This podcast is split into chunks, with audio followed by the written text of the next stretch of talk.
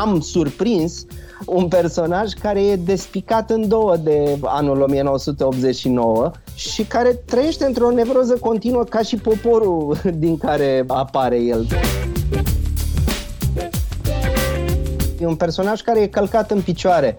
Nu pot spune că este un personaj puternic, dar e un personaj rezistent, cumva. E călcat în picioare de o turmă de elefanți alcătuită din uh, părinți, bunici, societate, țară, istorie în cele din urmă. Michi Lucescu e un personaj slab, aflat sub vremuri, dar care are o capacitate de analiză foarte bună. Capacitate de analiză care pune în umbră acțiunea, în primul rând. Pentru el asta este marea tragedie când realizează că nu există o structură rațională a istoriei, că nu există acele pârghii cu care să răstorni lumea. Arta memoriei e o pasiune personală pe care am vrut să o pun cumva în practică, am vrut să o testez.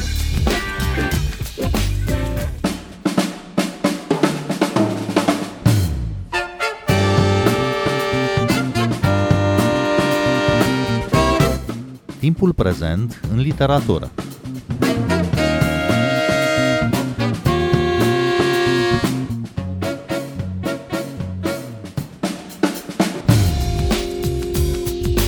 Bine v-am găsit! Eu sunt Adela Greceanu și invitatul meu este scriitorul Bogdan Alexandru Stănescu. Bun venit la Radio România Cultural! Bună ziua, mulțumesc pentru invitație!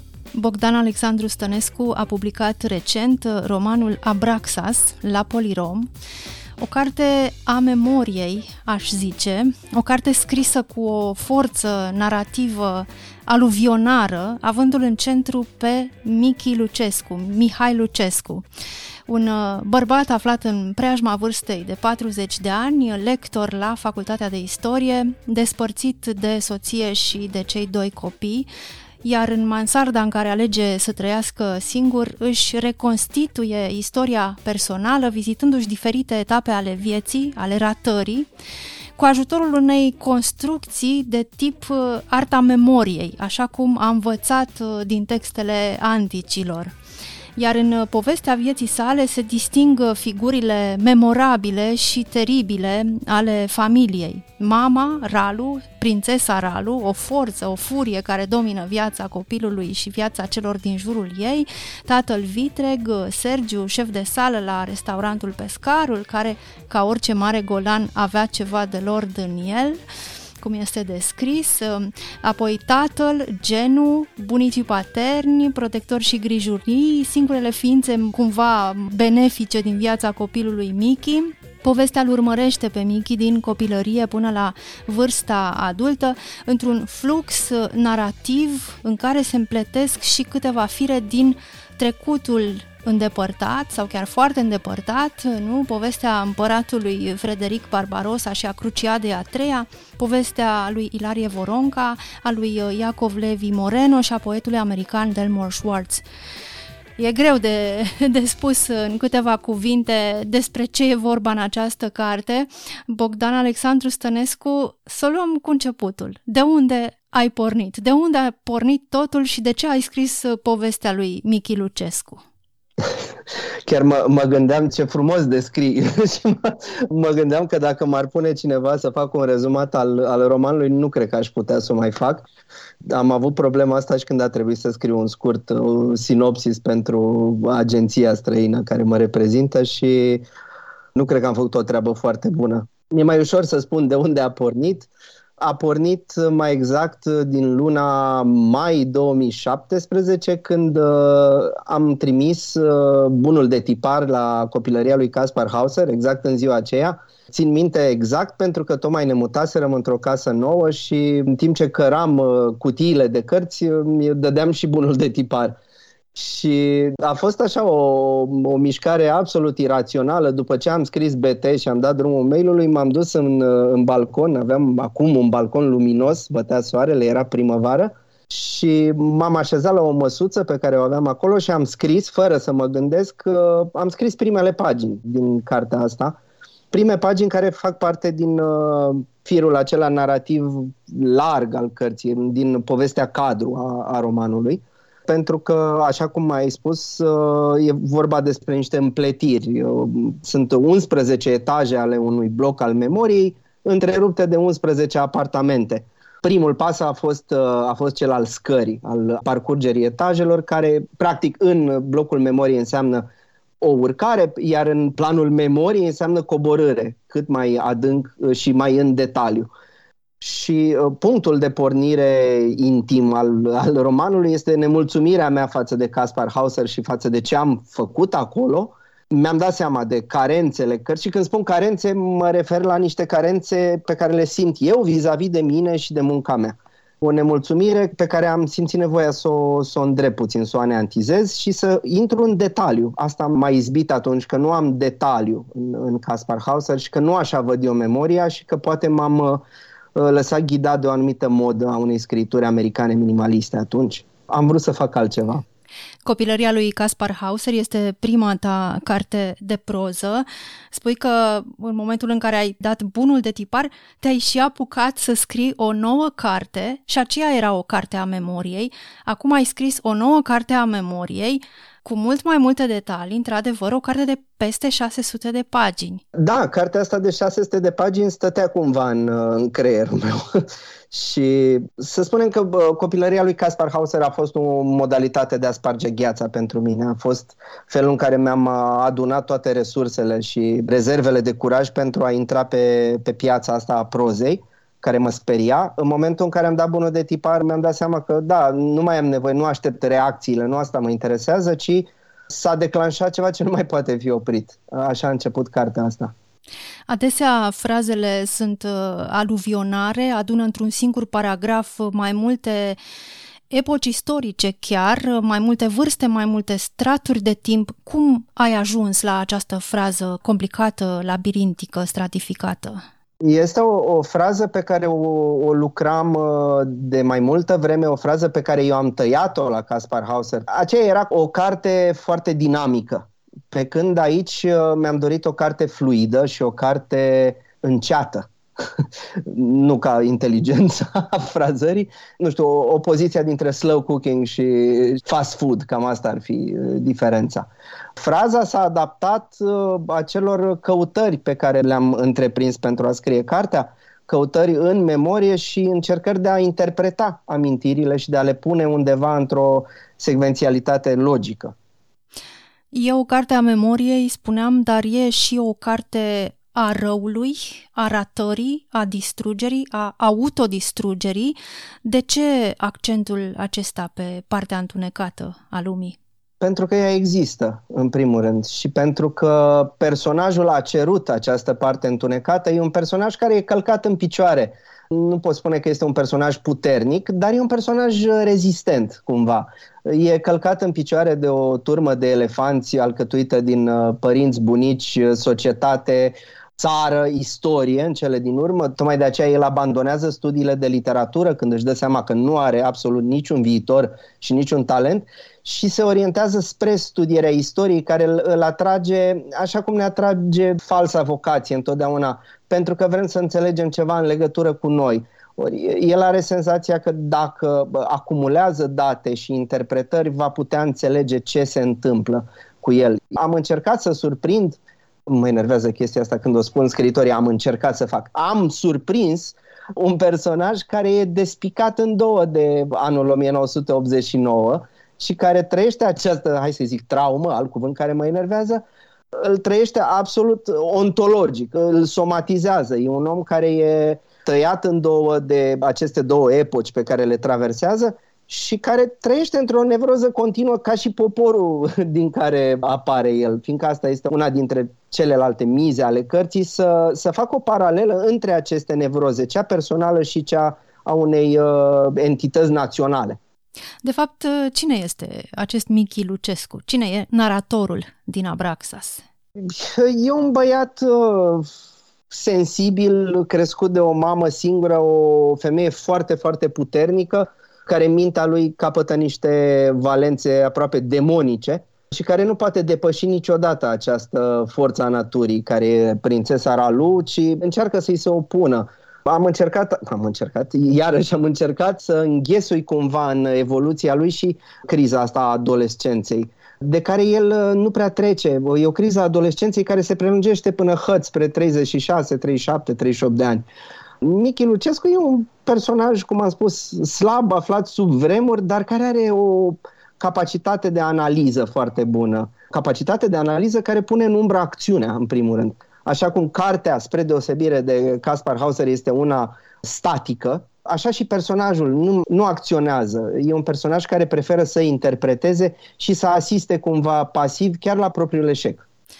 Este și Bucureștiul foarte prezent uh, în cartea asta, cum era și în prima ta carte de proză. E un București al anilor 80, uh, un București al acelei perioade încețoșate, tulburi, uh, anii 90, nu, pe care o numim perioada tranziției, dar este și un București mult mai vechi, al cartierului tineretului. E un întreg capitol în care aflăm cum s-a construit acest cartier pe bazele unei foste gropi uh, în care colcăiau tot felul de oameni uh, dubioși și periculoși. Uh, ai ținut să ai și în această carte un portret al Bucureștiului? Da, pentru că Bucureștiul mă fascinează și începe să mă fascineze cu atât mai puternic cu cât înaintez în vârstă.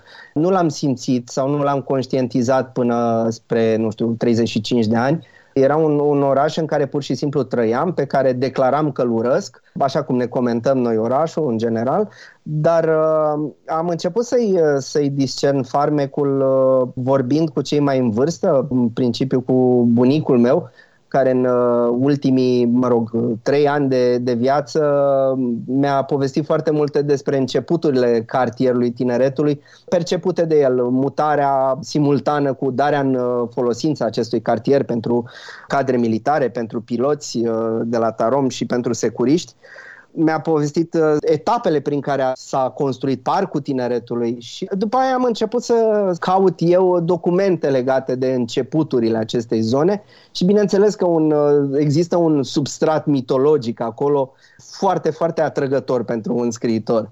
Am căutat și uh, din presa interbelică tot felul de relatări despre acel uh, derdeluș uh, menit schiului din Parcul Tineretului, despre bandele de hoți care se refugiaseră acolo, despre smârcurile alea terifiante care erau pe locul atât de frumos și de aerisit și de asfaltat de acum.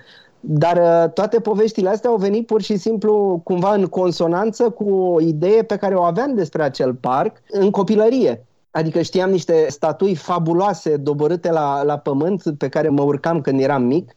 Pentru mine Parcul Tineretului e un, uh, un loc absolut uh, magic și a, a rămas în continuare. În el mi-am trăit copilăria, pubertatea, adolescența, în maturitate mi-am crescut copiii în Parcul Tineretului. I-am plimbat și i-am învățat, le-am arătat tot ce se află acolo. E un loc absolut special. Dar cum trece un uh, loc din realitate în ficțiune?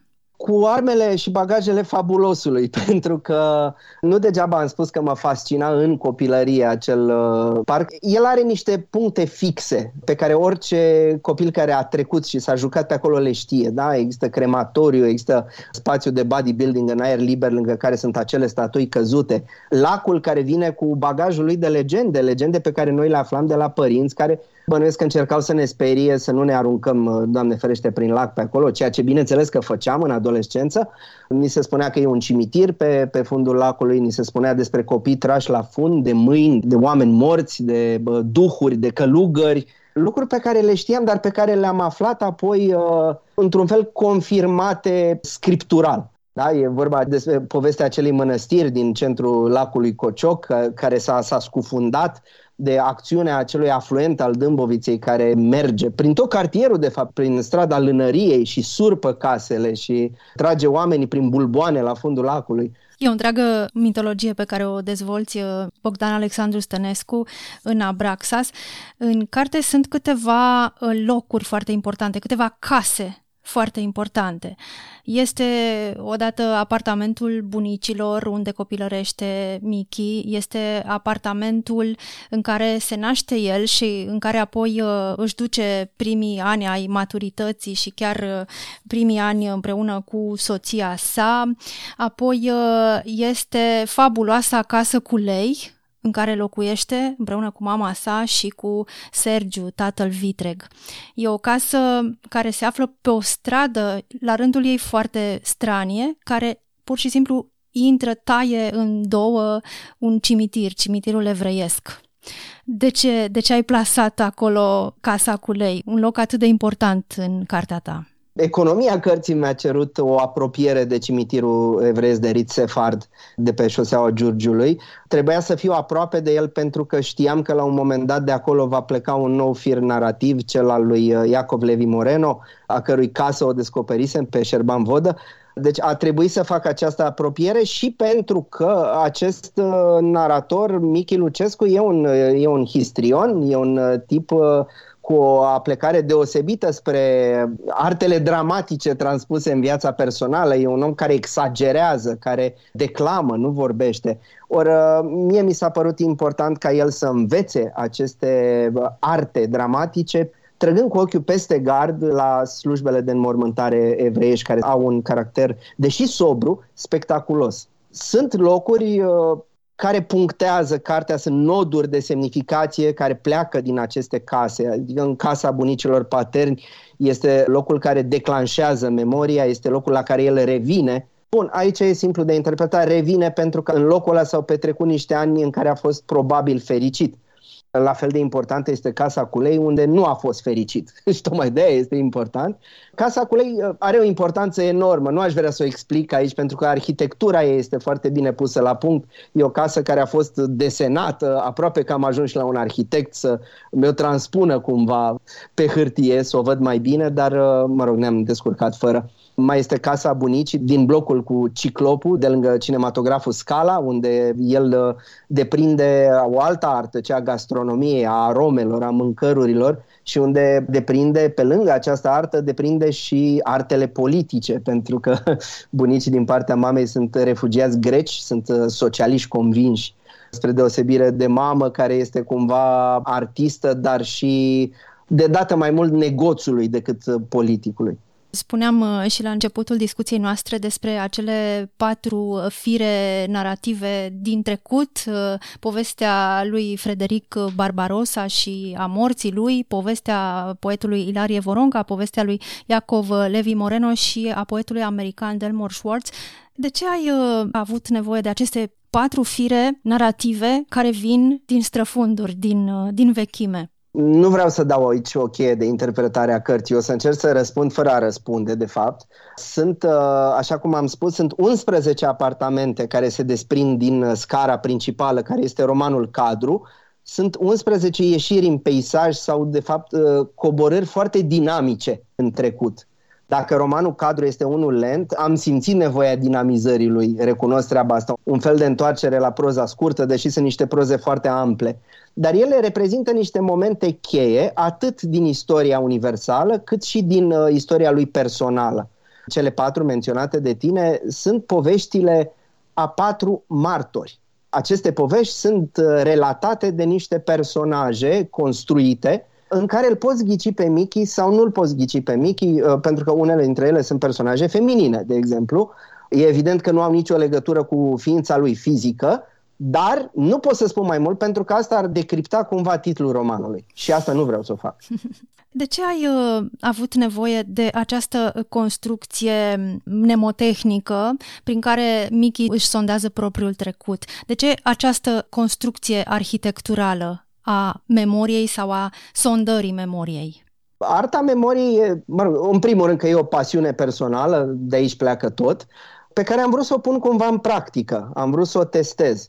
Nu am reușit să o fac pentru a învăța, ci am reușit să o fac pentru a crea. Deci e vorba de punerea în scenă unei imaginații active, asta spune la un moment dat uh, personajul, când își dă seama că există mai multe tipuri de memorie. Da? Deci nu doar memoria de lungă durată, nu doar memoria personală, ci există și o memorie imaginativă, o memorie activă. Plecând, bineînțeles, de la un fel de teză că memoria este înșelătoare. Nu? Memoria nu prezintă lucrurile așa cum au fost, cel mult prezintă imaginea asupra lucrurilor de atunci ale unei etape din viața personajului. Este Mickey, izotop de Mickey minus 6, care își amintește așa lucrurile. Dar lucrurile pot sta cu totul altfel. Și aici e și tragedia vieții lui, care vrea să reconstituie totul în cel mai mic detaliu. Când își dă seama că nu poate, totul este atât de înșelător, încât uh, viața lui se transformă în proză, de fapt așa cum realizează și că istoria este o mare farsă și o înșelătorie și că nu trebuie căutate acele pârghii ascunse, acele conspirații spre care tindem cu toții să, să ne îndreptăm, ci este foarte mult aleatoriu și foarte multă prostie care manipulează istoria durerea irațională, răul apărut din senin, suferința nevindecabilă, mi se pare că sunt uh, câteva dintre temele cărții. Ce rol au ele în declanșarea poveștii lui Michi Lucescu? Au un, un rol de formare, da, sunt ani de ucenicie aici și ucenicia este în rău, așa cum spuneam adineauri. Pentru el asta este marea tragedie când realizează că nu există o structură rațională a istoriei, că nu există acele pârghii cu care să răstorni lumea sau cu care să repui lumea în, uh, in its joints este foarte mult aleatoriu, iar acolo unde este aleatoriu se strecoară foarte ușor răul, la fel de mult cum se strecoară și binele. Dar nu pot fi premeditate. Personajul ajunge să nu mai creadă în premeditarea binelui și a răului. Oricât de mult vezi binele și le recunoști, insisti în a face rău, ceea ce îi se întâmplă și lui. Iar această teză, nu știu cum să-i spun mai simpatic de atât, e pusă în scenă în aceste apartamente pe care le vizitează. Pentru că în cazul lui Frederic Barbarossa, naratorul este un, un călugăr care scrie o cronică, cronica aceea există, dar bineînțeles că nu coincide cu ceea ce se întâmplă în romanul meu, o cronică a morții subite a acestui colos al istoriei care era Frederic Barbarossa și care în acea cruciadă a treia se îndrepta în mod categoric spre o victorie finală, adică l-ar fi bătut pe Saladin. Toată lumea se bizuia pe asta pentru a muri înnecat pe drum. A fost un șoc pentru întreaga creștinătate. Și sunt mai multe ipoteze. Unul că ar fi făcut infarct, apa fiind foarte rece și așa mai departe. Era un, un notător fenomenal, Barbarossa. Ori eu pun în scenă aici posibilitatea unei sinucideri. Posibilitatea. Este o carte a posibilităților. Bogdan Alexandru Stănescu, ai spus că nu vrei să explici uh, titlul cărții, Abraxas. Acest da, mi-am, impus, uh, mi-am impus lucrul ăsta. Foarte misterios. Cuvânt pe care nu-l întâlnim decât într-unul dintre cele trei motouri ale cărții. Este singurul ajutor pe care îl dau uh, cititorului și mi-a încălcat pe inimă uh, ca să fac acest lucru, însă cred că cine citește cartea până la capăt va înțelege titlul. Aș vrea să citesc totuși acest moto din Jung. Sigur. Acesta este un Dumnezeu despre care voi n-ați știut, căci oamenii l-au uitat. Îi spunem pe numele lui de Abraxas. El este și mai nedefinit decât Dumnezeu și diavolul. El este probabilitatea improbabilă. Este ceea ce are efect nereal. Aici, în probabilitatea improbabilă și efectul nereal, cred că sunt uh, câteva chei ale cărții. Cam prea multe, aș spune eu acum.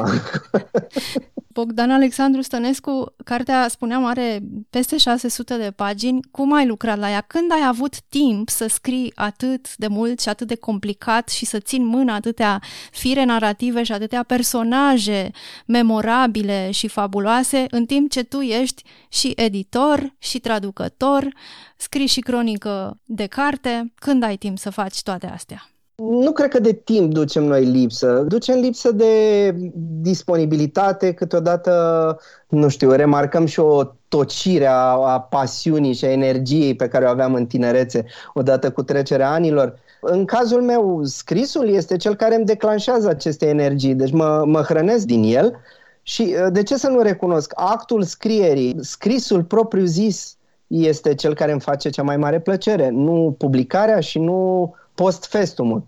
Deci plăcerea adevărată se găsește acolo, în timpul scrierii. Dacă aș primi un telefon uh, în timp ce scriu, aș spune da, sunt scriitor. Acum nu sunt scriitor, de exemplu. Când nu scriu, nu sunt scriitor. Deci am scris și am lucrat pentru că am vrut să mă simt scriitor. Cum ai lucrat? Ai avut o disciplină? Ai scris în fiecare zi? Ți-ai propus un număr de semne pe zi? Am făcut și treaba asta, a fost un proces foarte fragmentat, din păcate. Probabil că aș fi rezolvat mai repede, aș fi rezolvat, aș fi legat ițele astea narrative mai repede, dacă n-ar fi fost toate lucrurile pe care le-ai enumerat, plus alte câteva. M-am întrerupt câteva luni bune pentru a scrie Caragiale, scrisoarea pierdută, romanul biografic. L-am scris în paralel cu volumul de poezie Adorabili Etrus, uh, am scris și la normă, așa cum ai spus, atunci când am putut. Am avut o bursă de o lună la, la Iași, la Muzeul Literaturii din Iași, când am scris 15.000 de semne pe zi, timp de o lună. Și în ultimul an, înainte de publicare, când uh, m-am disciplinat și m-am uh, retras în boxa casei de la subsol, unde m-am izolat timp de o oră, două pe zi și am, am lucrat, dar mai mult pentru a edita, pentru a tăia și pentru a adăuga, fiindcă, într-adevăr, n-a fost ușor să țin minte și să leg toate firele alea. Aici recunosc că în ultima fază, cea a redactării, m-au ajutat uh, și prietenii cărora le mulțumesc la sfârșitul cărții. Deci a fost un proces foarte fragmentat, dar când a fost, a fost, serios. Și ai lucrat uh, cumva de la început știind unde vrei să ajungi, știind uh, care vor fi nodurile principale ale cărții, ale acestui complex roman? Am avut în minte de la început uh, cele două case, casa cu lei și apartamentul bunicilor din tineretului. Am simțit că trebuie să fie o legătură între ele și nu am avut în minte cele 11 apartamente, cele 11 proze scurte din roman. Uh, asta e o idee care a venit mai târziu, când odată cu Mickey am înțeles și eu ce a înțeles el. că e nevoie să, să evadăm puțin din uh, magma aia care era amintirea cu bătaie lungă din propria viață. Era acolo atât de mult biografism încât trebuia întrerupt cumva, chiar și pentru uzul delfinului, că delfinul fiind tot eu simțeam nevoia unei ruperi de ritm. Adică, da, slow food, slow food, dar mai ai nevoie și de un hamburger așa o dată pe lună. Bogdan Alexandru Stănescu, cartea a apărut uh, de câteva săptămâni, uh, a avut deja câteva lansări. Cum a fost uh, primită până acum? Excepțional. Uitându-mă la, la reacțiile care au, au existat, sunt uh, copleșit. A avut puțin ghinion uh, pentru că a apărut într-o perioadă foarte tristă și foarte tulbure. Adică sunt convins că ar fi avut parte de o receptare mai zgomotoasă dacă nu am fi avut un război la graniță acum, dar aș da orice receptare a acestei cărți pe pace dincolo de graniță. Bogdan Alexandru Stănescu, îți mulțumesc uh, foarte mult pentru interviu și îi invit pe ascultătorii noștri să citească noul tău roman, Abraxas, apărut la Polirom. Eu sunt Adela Greceanu, cu bine, pe curând!